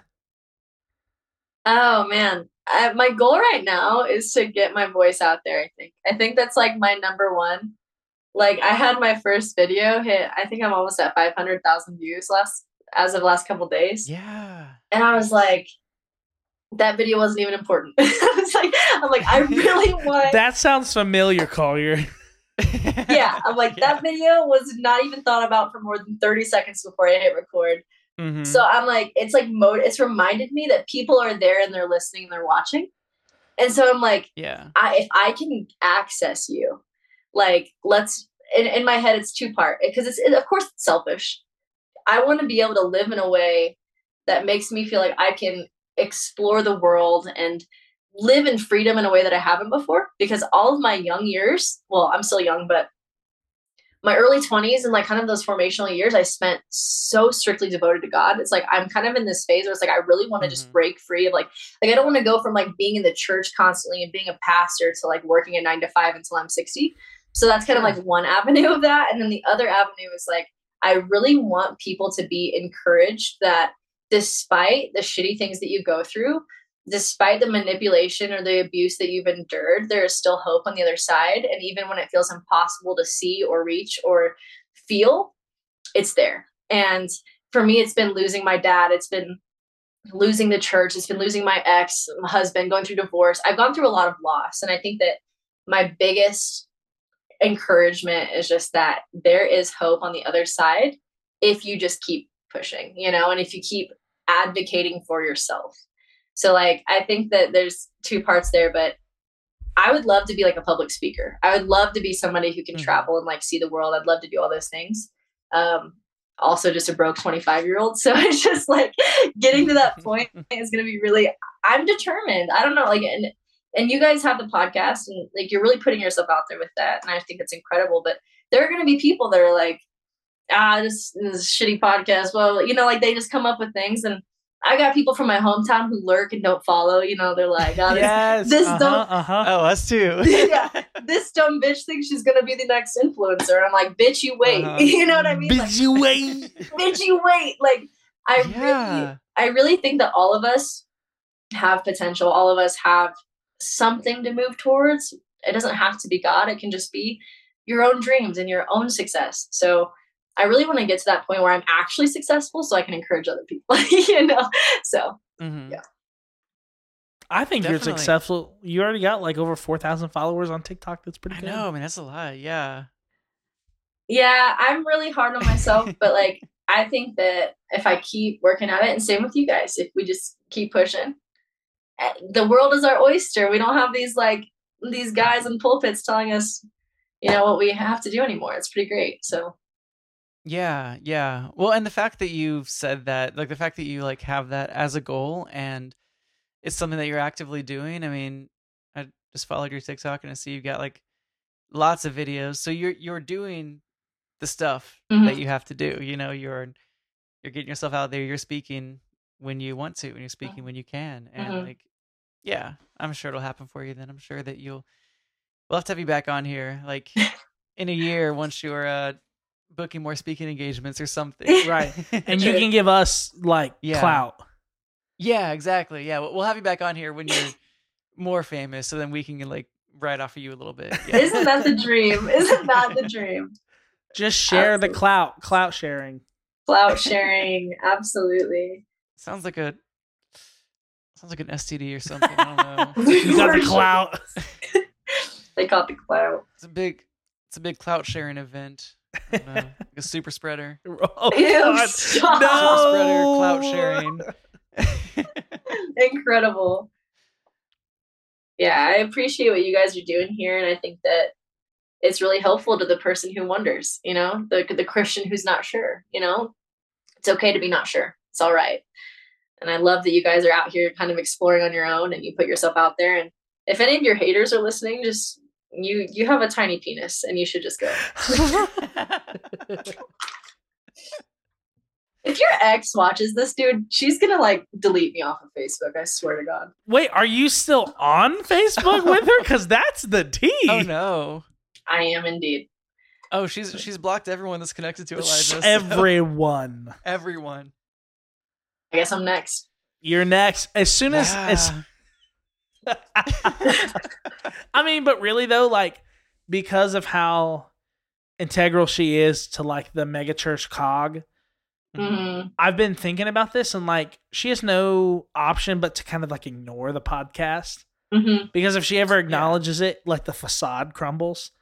Of Yeah. like the perfect evangelical megachurch white girl. Mhm. So Yeah, I I like try not to the reason why I haven't deleted her or like even said anything to her about anything is just that I try to acknowledge that everybody's on their own journey and I'm sure that you guys do that too, but it's like Yeah. I I have people who watch everything that I post who I know are actively in the church. And I don't block it. And I, I know I know what they're thinking when they watch my stuff because Mm-hmm. I know them personally. And I just let them watch because I'm like, you're somewhere on your little journey, and I'm not going to be a hater towards you. Just, I don't know. Uh, I hope that I hope that every every person in the church, which this won't happen, but like I look at your ex especially and how sucked in she is to that. Like, I hope that eventually that they can just break out of the mold and just think for themselves a little bit and be like, okay, I can practice some parts of this, but not the part that like hates gay people. You know what I mean? Like just stuff like that. Yeah. I think that's the Oh, goal definitely. with everyone Yeah. who's left behind. But Mhm. Mhm. you know, they'll get there when Yeah. they get there. Yeah, I think that the most brilliant thing the church can do is preach against cherry picking. And like, because you have to accept the ugly with the good, or else they throw out the whole thing. And I think that that's why they keep people Mhm. sucked in the way they do. But Yeah. No, for sure. You know, I, I think of so many um people like when I think about my story and, and when I'm when I'm having conversations or seeing people that are very antagonistic towards like the podcast or what we're about here and stuff, uh I'll think of all the all the people that I had conversations with or that I lurked and stalked and or not stalked, but like that I was watching, you know, that their deconstruction process happened. Like, you know, Mhm. people on Twitter, people on Instagram, whatever, that I would like see their stories, I'd see what they were sharing. And each time I would, you know, have a gut reaction, I would reject that. But a part of that, like a tiny, tiny, tiny part of that would stay in my mind, you know? Oh So, yeah, Like you said, I don't think it's lost for people like anyone that we've left behind at the church, anyone that that uh, we know is very still in, bought into the whole Christian evangelical mission, because yeah, like you said, they might start eventually seeing something. hmm for sure. And it's just such a hard process from start to finish. I think some people feel it and they're just not willing to go through it. And I think that's Yeah. valid. Yeah, it's just like if you don't want to endure that pain, I can't make you, you know? And sometimes it's easier just to maintain the status quo, but at the very least just be I, I all I want is just people to be aware. And I think that's what you guys too are you're just spreading awareness. And um, it's the only thing that I think will help people to recognize when they're being abused and to walk away. So Yeah. No, that's incredible. I mean, I appreciate that about your view too, that you don't think it's like some kind of intellectual travesty to Mhm. recognize some of the the holes in the theology and the the, the, the Mhm. crumbling of the house around you, but you still stay in it because it's less painful. you know? right, That's right, valid. yeah, it's really common too. I mean, Yeah. Yes, it is. how many of us stay in shitty relationships or shitty situations just because it's comfortable? You know, I mean, I don't know. I think that if you can create an environment for people to be honest with themselves in their head, like if you can encourage them, like think or feel whatever you want to. Don't allow the Bible to stop you from those feelings. Like just genuinely decide if you believe this. I think if you can create that environment, it it pokes holes in the into the into the good news on its own. You know, it po- it pokes holes Yeah. into any organized religion on its own. You better write that one down for a post, Collier. oh, this is gonna have lots of uh lots of possible quotes. This one I can tell it's gonna be easier to find some. you got. Awesome. I, I think we have three pastors in the same chat here, right. so we can talk. yeah, about it's they probably. quotable. Oh man, I should have. I, I didn't think about this before the episode. I should have done some kind of like game where we have to like do a pastor voice with with something. Make up make up a mini sermon based on something. Everybody, everybody, close your eyes. Close your eyes. Everybody, put your heads down. Close your eyes. Who needs to accept the Lord today? Raise your hand, really quick, really quick, real quick. I see that hand. Okay, but have you ever lied about it on stage? Have you ever seen it and lied about it? I About no. the hands. Okay. But Oh, the by the pastors I've been under, freaking I never really did a call to salvation. Um, besides a couple Mhm. times in youth group, and I was like, that was corny as fuck. And I've Yeah, never it doing always felt manipulative doing it. Yeah, I felt icky. Like this is weird. I don't want to do it. yeah. Especially when your pastor's telling you to do it, but you have like the same 10 kids that come every week, and you're like, "Uh, this is really odd. So it's wild, man. It's wild. I will. I want to give a, a small shout out to somebody who will never hear it though. But I had a teen a teenager that was trans, Mhm. and I swore up and down the moment they came to church, I was like, they will never be back here. I mean, their body language, their entire being was so uncomfortable. But I am me, and I don't care who you are. I'm just going to be nice to you and love you, you know? And that student kept coming back and ended up being one of the most devoted students I had, but never shed the, the trans part of them. They never let that go. Yeah. And I had meetings with them, and I'm like, this church won't support you. This church's ideology will not support you. But there are churches that you could go to if you wanted to. And I can be a resource for you because, like, I was under a very conservative, very evangelical pastor that would not let me preach that. But I told them in private, like, I love you and you're always welcome around me, but just know that this church will not support you. But I support you. You know, like I had like that kind of thing with them. Mm. And I'm like, why would I do that? That seems kind of disobedient to God, doesn't it? And then like in my in my heart, I'm like, but it felt right. And so I was like, yeah. Yeah. okay, so I really do feel like falling in not falling in love, but just having so much love for that student started the gears for me in like a couple of different Mm. ways. And so like the student will never hear it. I don't even talk to them anymore, but like I love that people can come together and just push each other towards greatness on accident. You know, I just think that it's so cool how that happens. So Yeah. That's incredible. That's incredible. I know, and and that's something that that pokes holes in a lot of the theology too. Then is you Right. are like, how do I love this person so much, and I don't. I'm not going to require them to change for me. So then, th- then you're more Mm. loving than God. You know, if if the God that preach. sends someone to hell exists, Yeah. then you're more loving than them because you love this person and you're not requiring change from them. You're not going to kill them because of it. God, the, Like, the, the yeah. theology around hell is like something that I also could probably create a TED talk about. Like, Oh yeah. so I, before I left the church, I forget the word right now, but I started subscribing to theology that didn't believe in hell. So it was like you just die or you go to heaven, you know? yeah, a cessationist, I think. I think so, yeah. And I um that was kind of a turning point for me too because I'm like there is absolutely no way that this is free will whenever hell is hung over your head. You know, it's no way that this is love whenever eternal punishment is what happens when you're not good enough, you know?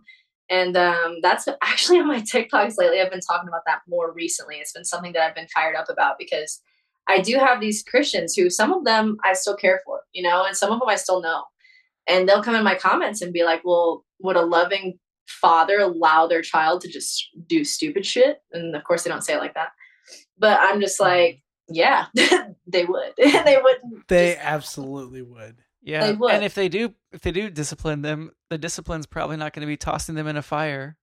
Like it's to never die but just to be burned forever Yeah. yeah yeah, yeah, like, like the the father's not going to like yeah, just abuse their kid Mhm. profusely for the rest of their childhood, you know? No. yeah and i i think that's where the church really um just celebrates authoritarian personalities like in Mhm. parenthood and in pastoralship because they see it as a black or white like you either get your shit together or you're going to hell. Like it's like that's how it is. And so when they parent their kids they're like you better stop being gay or i won't love you anymore you know? Or like you better stop doing this or here's this like final very serious reaction to something that they probably can't even control to begin with you know? And um i think that's why people glorify narcissists in their in their pulpits. I think that the type A pastor who's really charismatic but also really manipulative and really hateful is just like all over the United States right now. You know, I Yeah. I can't get over it. It just it makes me sick. You know. Oh, definitely, definitely. Yeah. Man, I mean, you said a lot of uh yeah, really good words of wisdom for lots of different groups of people. Um you know, we could we can just close out, I think. We're starting to get towards the end of our time, Mhm. but we can um close out with some media recommendations. We like to end with it started out as like songs or music that we've been listening to recently, but really any sort of media, books, movies, TV, Mm. music, whatever. Um so yeah, just shout out that. Besides besides the TikTok, which is again Yeah, shout that out again. Yeah, Plug it, plug Lindsey's it, blank plug it. Lindsey's blank page. Yeah. Yes.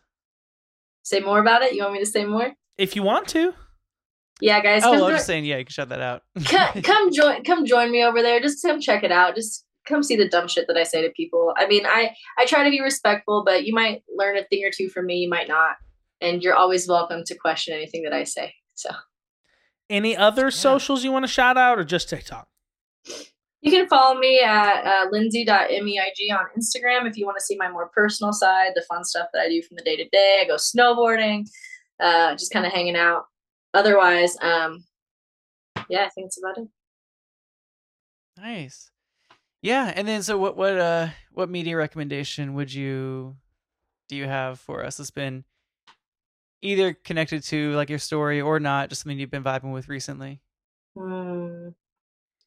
Media. I might have to think about this one. We'll we'll come back. You can go at the end. I'll go at the end. Yeah, give give you a second to think about it. You weren't prepared.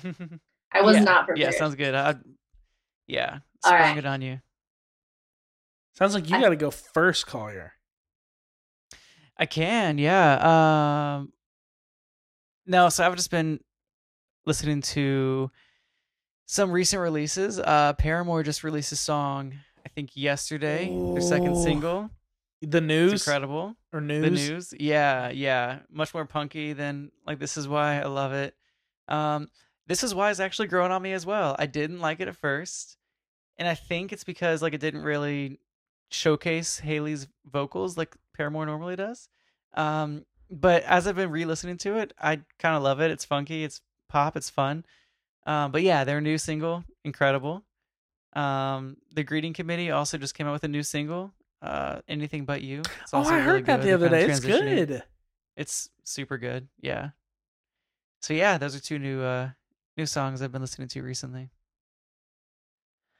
Um, this is not so much as like spiritual or musical, but there is just for my own entertainment. Um, there's a Batman audio drama that's Spotify exclusive right now. Oh my god. Okay. Yeah. a Spotify original, Batman Unburied, and uh, Batman's black in it, and it's amazing. Okay. Sounds incredible. yeah, it's really good. So it presents it, it presents him as an alternative uh, ways he's usually presented. He's a forensic analyst and uh, dissects bodies for crime scenes. It's very interesting. Nice. So, yeah. Um, usually we shout out more like spiritual stuff, like stuff we've been listening to that like has influenced us. But like I feel like we've run out of that. Episode Oh, really? like thirty or thirty-one that this is. Yeah. I have kind of reverted to older music, I think. Like old not like 80s, but Love like it. more pivotal to like my teenage years. It's kind of like resparking the personality that probably would have developed if it hadn't been cut Oh, short. So you you said yes, Par- no, me too. Yeah, so you said Paramore and I've always been a huge Paramore fan. And hmm I don't know if you know the song Last Hope. yeah. But it's like, oh yeah. I don't even know myself at all. Yeah, that that song. thought. I would be happy by now. Yeah. and it's just like it just talks about like this little tiny spark of hope that you have that keeps you pushing. And I feel like that's just been my mantra. And um, but if you want to talk about something spiritual, another thing is the podcast um Who Killed Mars Hill, I think is what it's called. Have you listened to that Oh, podcast? yeah. Oh, The rise and fall Yeah. of Mars Hill. Oh, the rise. Yeah, the episode was Who Killed Mars Hill. But yeah, Yeah. the rise and fall of Mars Hill. That was a huge part of my deconstruction as well because that pastor reminded me of my Mhm. pastor. And so, yeah. Man, that whole podcast is so funny because like super um reformed like Mike Cosper was a pastor at a church here in Louisville. Really? Yes, no, and they're very reformed, like Baptist, Southern Semin- Southern Baptist Theological Seminary associated. But like that podcast by Christianity Today, like motivated a lot of people's deconstructions. I'm like, y'all are like writing that you're making this easy for us. Yeah. Yeah, literally. I I love that they weren't afraid to put it out there because they knew it was wrong. Even though it created a deconstruction environment, that's such a healthy environment. That's such a good environment, you know? Yeah, definitely. To like to be a Christian acknowledging wrong things that happen. Absolutely. Imagine that. Imagine. Well, Lindsey, it has been an absolute pleasure to have you on. Hopefully, wandering. Any final words to share? Thank you guys for giving me the opportunity to share my story. I really appreciate it. Absolutely. I'm sure you'll be back Yeah. on soon eventually. Yes. We'll see. Yeah, I'm sure you'll be a repeat guest. So thank you so much, yeah, for sharing your story. Um, yeah, I mean, I know your story is gonna go on to help a lot of people, and I'm sure it already has. Thank you guys. Yeah, hopefully I can be uh, your clout super spreader when the time comes. Absolutely. All right. Tune in next time.